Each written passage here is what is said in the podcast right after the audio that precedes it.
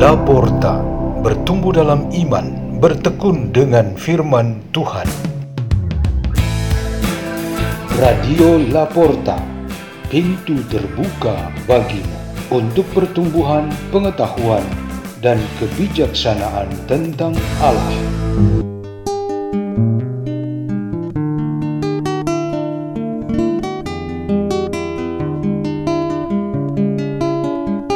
Bacaan dan Renungan Sabda Tuhan Hari Kamis Pekan ke-16 Masa Biasa 27 Juli 2023 Dibawakan oleh Estu dan Yohanes Mario Devianus Betty dari Sekolah Saint Peter Jakarta di Kuskupan Agung Jakarta, Indonesia.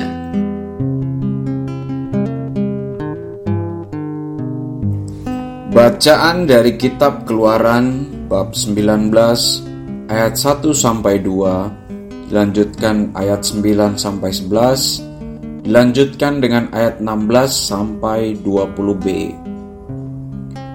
Pada bulan ketiga setelah keluar dari tanah Mesir, orang Israel tiba di padang gurun Sinai pada hari yang sama.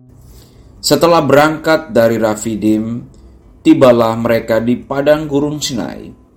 Lalu mereka berkemah di padang gurun orang Israel berkemah di sana di depan gunung Sinai. Bersabdalah Tuhan kepada Musa, Sesungguhnya aku akan datang kepadamu dalam awan yang tebal, dengan maksud supaya dapat didengar oleh seluruh bangsa apabila aku berbicara dengan dikau, dan juga supaya mereka senantiasa percaya kepadamu Lalu Musa menyampaikan jawaban bangsa itu kepada Tuhan. Maka bersabdalah Tuhan kepada Musa, Pergilah kepada bangsa itu, suruhlah mereka menguduskan diri hari ini dan esok, dan mereka harus mencuci pakaiannya. Menjelang hari ketiga, mereka harus bersiap-siap, sebab pada hari ketiga Tuhan akan turun ke Gunung Sinai di depan mata seluruh umat.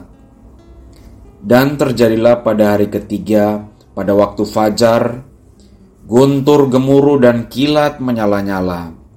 Awan tebal meliputi gunung dan terdengarlah bunyi sangkakala yang sangat keras, sehingga gementarlah seluruh bangsa di dalam perkemahan. Lalu Musa membawa bangsa itu keluar dari perkemahan untuk menjumpai Allah. Mereka berdiri di kaki gunung. Gunung Sinai ditutupi seluruhnya oleh asap karena Tuhan turun ke atasnya dalam api. Asapnya memumbung seperti asap dapur dan seluruh gunung sangat gemetar. Bunyi sangkakala kian lama kian keras.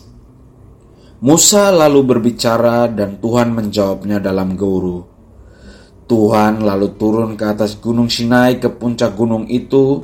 Lalu Tuhan memanggil Musa ke puncak gunung, dan Musa pun naik ke atas puncak itu. Demikianlah sabda Tuhan.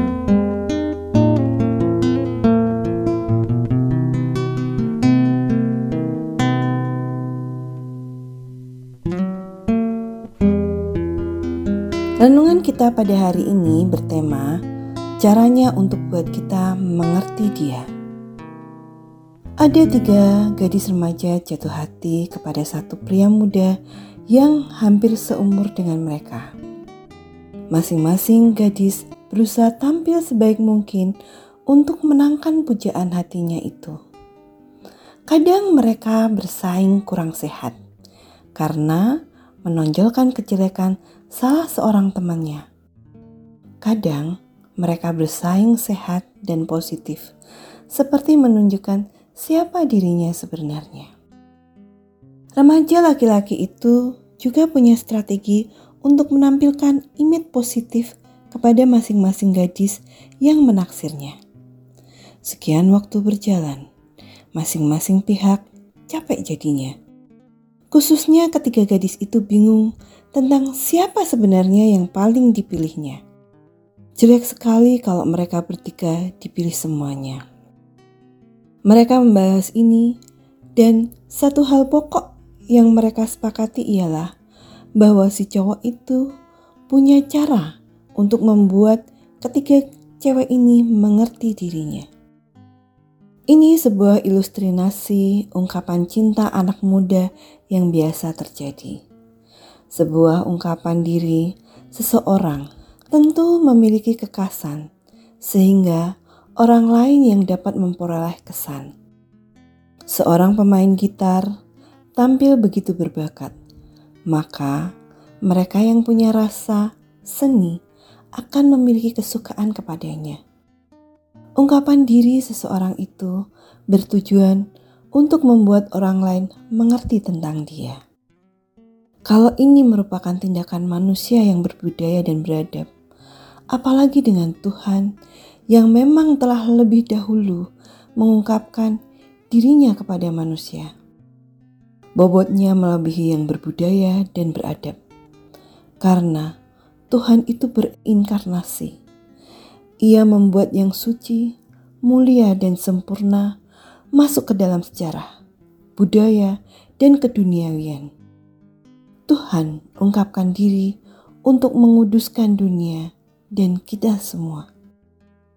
Kepada bangsa Israel di padang gurun, Allah ungkapkan dirinya dengan datang dalam bentuk awan, api, dan bunyi gemuruh untuk membuat mereka mengerti bahwa Dia adalah Allah yang menuntun mereka dalam pengembaraan. Yesus juga membuat para pendengarnya mengerti Dia melalui pengajarannya dengan memakai perumpamaan-perumpamaan. Mereka mengerti kalau tujuan Dia datang ialah bagi mereka, yaitu yang kecil, rendah hati, menderita, terasing, dan teraniaya. Ia juga membuka pemahaman kepada orang-orang besar penguasa, kaya, congkak. Namun mereka tidak rela menerima dan mengerti dia. Jadi, kita memiliki tugas untuk selalu ingin mengerti Tuhan yang mengungkapkan dirinya melalui firman-Nya dan peribadatan iman kita.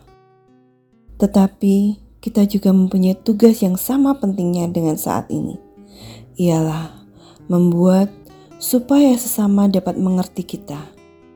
Ini juga adalah cara kita melayani orang lain. Marilah kita berdoa dalam nama Bapa, Putra, dan Roh Kudus. Amin. Ya Tuhan Yesus Kristus, bantulah kami untuk selalu dapat mengerti kehadiran-Mu di dalam firman dan perbuatan-perbuatan-Mu sehingga melalui pengertian itu kami dapat berbuat di dalam kebaikan dan kebenaran yang berasal darimu.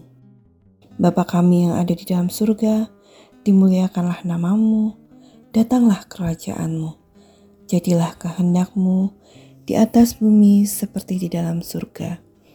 Berilah kami rejeki pada hari ini, dan ampunilah kesalahan kami, seperti kami pun mengampuni yang bersalah kepada kami.